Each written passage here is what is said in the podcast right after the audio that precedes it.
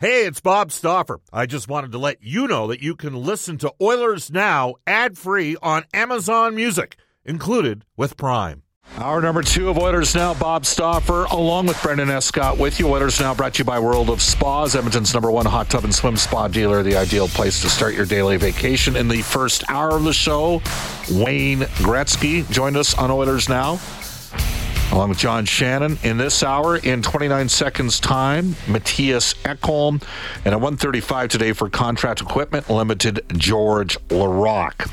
Uh, do you want to mention to you, guests on the show receive gift cards to Japanese Village, Edmonton's favorite teppanyaki steak restaurant. Book your vacation for the senses at jvedmonton.ca. A number of years ago, um, a guy named Mike Norris, who many of you know in town, uh, and we are a Ford show. The Oilers are a Ford property, but Mike Norris actually owned a Ford dealership at one time. Uh, he's he's got he's with Volvo, and he brought uh, a guest in, and I mispronounced the guest name. Uh, it was during the lockout year in 12-13 in the first half of the year. It's one of my most embarrassing moments, but I uh, mispronounced uh, this gentleman's name about six times during the course of the interview. Why can we still laugh about it today? I don't know if he drives a Volvo. I'm going to guess he probably does. In fact, I know he does. But we're going to head off to the River Cree Resort and Casino Hotline, and welcome to the show Edmonton Oilers defenseman Mattias Ekholm. Hello, Mattias. It's Bob. How you doing? Hey man, I'm good. How are you? Good, and I know I, know fully well you're in a Volvo. Uh, we hooked, uh, uh, we had Wayne on the show, and of course Keith Gretzky does some great work, and Keith's uh, Keith's a big golf fan, and so is Mike Norris. So uh, Mike's a great guy to deal with, isn't he? Yeah, it's great. Um, he's been tremendous for, for me and my family. It's uh, uh, they've been very nice. We obviously love Volvo. It's a Swedish brand, and we think that they're the best cars in the world. And, and to be able to be hooked up here in Edmonton has been great. I have a, an agent friend by the name of uh, Jerry Johansson who uh, says to me, Bob, uh, I'm going to give you a little word of advice. You never go wrong um, when you go find players out of a place that starts with an S, Sweden or Saskatchewan, as a rule of thumb. So what, what is it? What is it about? Uh, what do you think it is, Mattias? About because I, I you know we had Oscar Klefbom here, Adam Larsson, wonderful guy.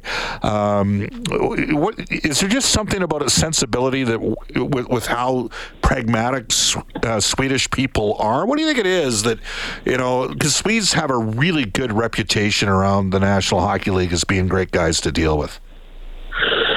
Yeah, I I I'll, I don't even know. It's it's a good question. I think it's probably the way we're raised. Um, I think Sweden. It's funny that you do Saskatchewan. I've met a couple guys, and I played with a, a Tanner Jeannot here in Nashville uh, for a couple of years, and and I feel like guys from from the whether it's Saskatchewan or Sweden. They're, they're kind of the hardworking mentality. You you, are, you get what you earn type of type of guys, and um, are all about the team team first, and, and that's kind of been uh, been in the league for a long long time, or at least ten plus years now. And I haven't met many Swedes that aren't like that, or Saskatchewan guys either. So um, I think I think it's the way the mentality um, that we have in, in our country and, and the way we try to uh, conduct ourselves. So uh, maybe that has something to do with it. Obviously, everybody's different, but I feel like for for the most part, that's uh, that's kind of what we're we're trying to do you've spent your entire career at the Nashville Predators. You get moved to the Edmonton Oilers in the biggest uh, trade deadline day move that Ken Holland had made in about, you know, or roughly close to the deadline in about uh, 12 to 15 years. Uh, it, it, had to be a little bit unsettling leaving an organization that you started your career and had a lot of success with. How do you think it's gone to this point? And hey, it's it's it's a half a season or a quarter season, a couple rounds of the playoffs, but how do you think it's gone? Yeah, it, it, obviously to start, it was it was a, a, whirlwind of emotions. You know, that's Nashville was the only place I've known in the league. Obviously, you, you travel around, but uh, as far as living, and, and we had a obviously when you have a family, you have two kids. You have a third one here coming soon, but uh, when you have two kids, you kind of create something outside of the hockey world too, where it's whether it's friends for your for your kids or, or I mean doctors, everything that's you you create your your world around it, and then when that just it's like a carpet's getting um, dragged out under your feet, and you just stand there and you get into a new place that um, you've never lived in or, or whatever. It's it's scary, obviously, but um, everyone's been so great. Everybody, the organization is, is has been great, um, taking care of not just me. I the, the it sounds weird, but the easy part is the on ice part where, where I go and, and I get 25 new friends and, and a whole management that, that wants to put me in a best position to succeed. That's kind of the easy part. The hard part is when you got to move your family and you got to put kids into new schools and, and, and find a house and, and all that kind of stuff. But uh, we've been chipping away. Everybody's been great. Um, we're really enjoying our time so far. I think um, as a family, it's gone really well, and, and kids are into schools now, and, and we've found a house, and, and everything's going well. We're in a really good community, so and that part is it's been really good. And then on ice, as you said, it's just been a couple months or, or three, four months here, but um, I think we have a, a. I think the world of this team. I think we we have close to everything. You you see now what Vegas is doing. I didn't. Uh, I mean, it still not pisses me off, but it's it's still hard to watch because I, I think we're not a much worse team than Vegas, if, if worse at all. I think we um, could have done some things better in that series, but that also tells you how close we are of, of doing something really great, and, and it's going to be exciting years ahead. Uh, Mattias Ekholm joining us in Oilers Now. Bob Stauffer with you. Mattias, it's just simple. You lose a series in four or five, you get beat. You lose a series in six or seven. Sometimes it's a bounce or a call. That's kind of that's how it works. I just wanted to circle back. You said the hockey part's the easy part. Um, I'm old. I came out of, you know, had the privilege of watching uh, the University of Alberta, which has been a dominant youth sports program. That's where Derek Ryan played. They've played zone defense forever. The NBA outlawed zone defense because it worked. I'm trying to think, uh, you know, and I think I talked about this once with Chris Mason before. The, the system you guys played defensively, if I recall correctly in Nashville, basically you always had kind of a defenseman in front kind of protecting the crease and you didn't necessarily allow your D-man to range a little bit higher. So simply put was it a bit of an adjust like how different was the style of defense that edmonton was wanting to play here as opposed to maybe what you played for uh, in nashville yeah. Um, first of all, I shouldn't say the hockey part is easy. Hockey is hard as well. But uh, out of those things, when you get to a new place, yeah. it's the thing that settles, I guess, most naturally. I think that's a better w- word to use. But um, and and to your question, I think yeah, we did have more of a zone defense in Nashville. Uh, it wasn't fully a strict zone, but um, I, I I had Hynes for three years, and we played that. But with with Laviolette, it was way different. So I think I've played both styles. Yeah. Um, I think maybe um, it is a, obviously when you come into a new team and everything, a lot of things are, are new, but um, the defensive part is maybe what is my job or my number one priority of, of doing playing good defense and all that. So I put a lot of emphasis on it um, and try to learn it as quick as I can. Obviously, there's uh, you need time and you need um, reps of doing it to, to get it to. You don't want to be reacting out there. You want to have it in the back of your mind, and you just you just kind of you know in the back of your head what you're doing at all times. You don't even have to think. You're you're you're just out there playing, and you know uh, what your teammates are doing and all that. And that's taken time. Obviously, I think we we did a decent job of it within the months I was with the Edmonton with the Oilers, but um, there's for sure room to grow in that department. We're joined by Mattias Ekholm. Uh, Evan Bouchard, you got paired with him imme- immediately, and he just completely took off. Obviously, it was obscene what the power play did, in, it, frankly, in the regular season and in the playoffs. It's the greatest power play we've ever seen. But why did the partnership work between the two of you guys? That's a good a good question. I've, I've gotten it a couple of times. First of all, I've, I think I've got some good experience of playing with younger D-men. Um, I think I know um, a little bit what to, I guess, tell him and, and what the focus should be because I can't tell him how he's going to play offense because he's a way better offensive defenseman than I am, and, and sometimes you do things out there that, I mean, I wouldn't even think about. So it's it's great to play with him. I, I love playing with a player like that because I think he, I think I'm pretty good at just telling him like just do this. We don't have to be great defensively. We, as long as we can just play even defensively, we're going to get our chances offensively, and that's just been the mindset of it. I think we've had a really good um, chemistry uh, in that regard. I think he's he's a great kid. He really wants to learn. He's not somebody that just comes and says, "I don't want to play defense. It's not my thing." He he really wants to do well in defensive zone as well, and, and quite frankly, if you're going to be a top defenseman in this league and play the 25 minutes a night, you're going to have to defend some good players because you're not just going to play the third and fourth line because you don't simply don't play those minutes. So um, I think he's he's a great kid. I think he he as the season progressed since I got in, I think we we took steps defensively. I still think again there's room for improvement, but um, he really I think emphasized the, the, the that part where okay, I, I I gotta be able to just defend a little bit, but then just play my game, and that's what I was trying to tell him the whole time. You you're gonna have to do, you're gonna do mistakes. If you're an offensive defenseman in this league, you're gonna do mistakes out there. It's gonna hurt at times, but you're just going to have to move on. And I think he's done a great job of that. So um, he's a great player, and I'm excited to play with him. I'm quite bullish on Philip Broberg. Uh, did you have a chance to get to know him? Was there mentoring opportunities for, for you? Because I'm sure he's probably a little bit frustrated that he has, doesn't have, at this stage, a little bit more traction in his career to this point. Yeah, he's uh, he's such again. The, the, I feel like he's he's a great kid. He again came to me. I think it was like the second day I was here or something. He came to me and he's like, just so you know, like whenever I play, if I play four minutes, if I play fourteen, if I play twenty, whatever it is, like if you see things, come and tell me. Like if, if whether it's good or bad, I, I want to know. I want to grow. I want to be better. I, I know it can be and, and all that. So he's just in that position right now where it's he just needs, as you say, he needs some traction. He just needs to to to to get that over that little hump where where he feels comfortable. Because at times with young defensemen, and I was the same way early in my career, like there's got to be a point where you're playing to I don't know how to put it, but you're you're playing to win more than you're playing to not lose kind of thing. And it's it's that mentality with him right now. I think he's he's i think the world of him i think he's a great he's such a good prospect. And, and i think he once he figured once he's figured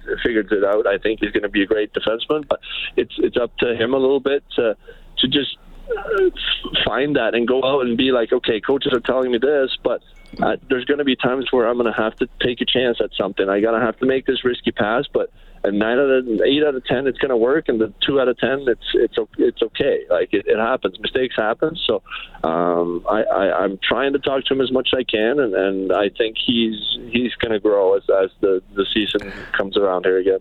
All right, I got a total curveball to wrap up, and you've been very kind. You've given us a lot of time. Um, so I'm a, a, bit of a. I catch up on the the Netflix stuff uh, in the off season. You're in parent mode a lot. Obviously, you got kids, uh, but I, I, saw a Swedish. Uh, a, doc last year or whatever, where sort of based on the life of this bank robber named Clark Olofsson. Uh, I don't know if you saw it. It's called Clark. It was it was pretty wild and pretty like this guy did some bizarre stuff in the 1970s. Do you when you go when you and your uh, bride end up watch get a break from the kids and you watch something? Uh, do you do you end up watching any of the, any of the stuff that comes out of Sweden or anything like that?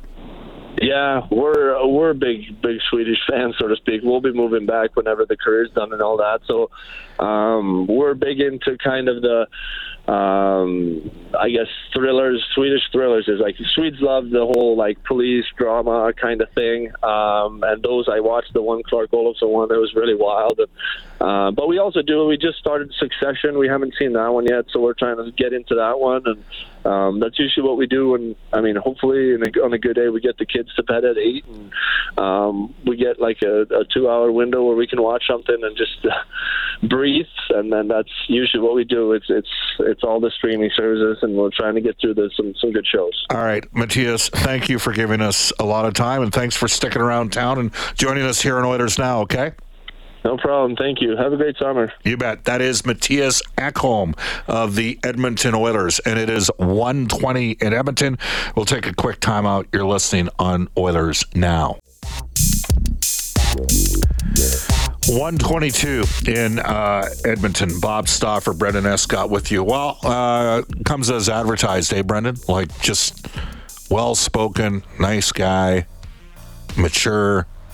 He like asking how my day was before we even got him on the air. He might be the most congenial person I've encountered in some time. All right. Uh, I, I, can't tell the story. It's pretty funny. Uh, the Mike Norris, Keith Gretzky story.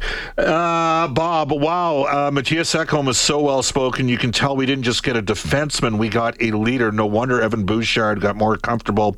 Uh, they'll play off uh, each other even more than just getting a top four D man in the quest uh, for the cup. That one comes to us from Commando Paisani. Um, Coach Mike says, Bob, you referenced Vegas, uh, the brutal call, but San Jose scored four goals in the five minute major to tie the game.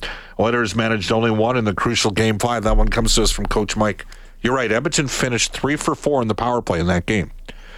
Um, they had a 2 1 lead in that game, and uh, both on the power play. And we're up in game uh, number five, two one. Uh, then we had the mystery holding call on Broberg.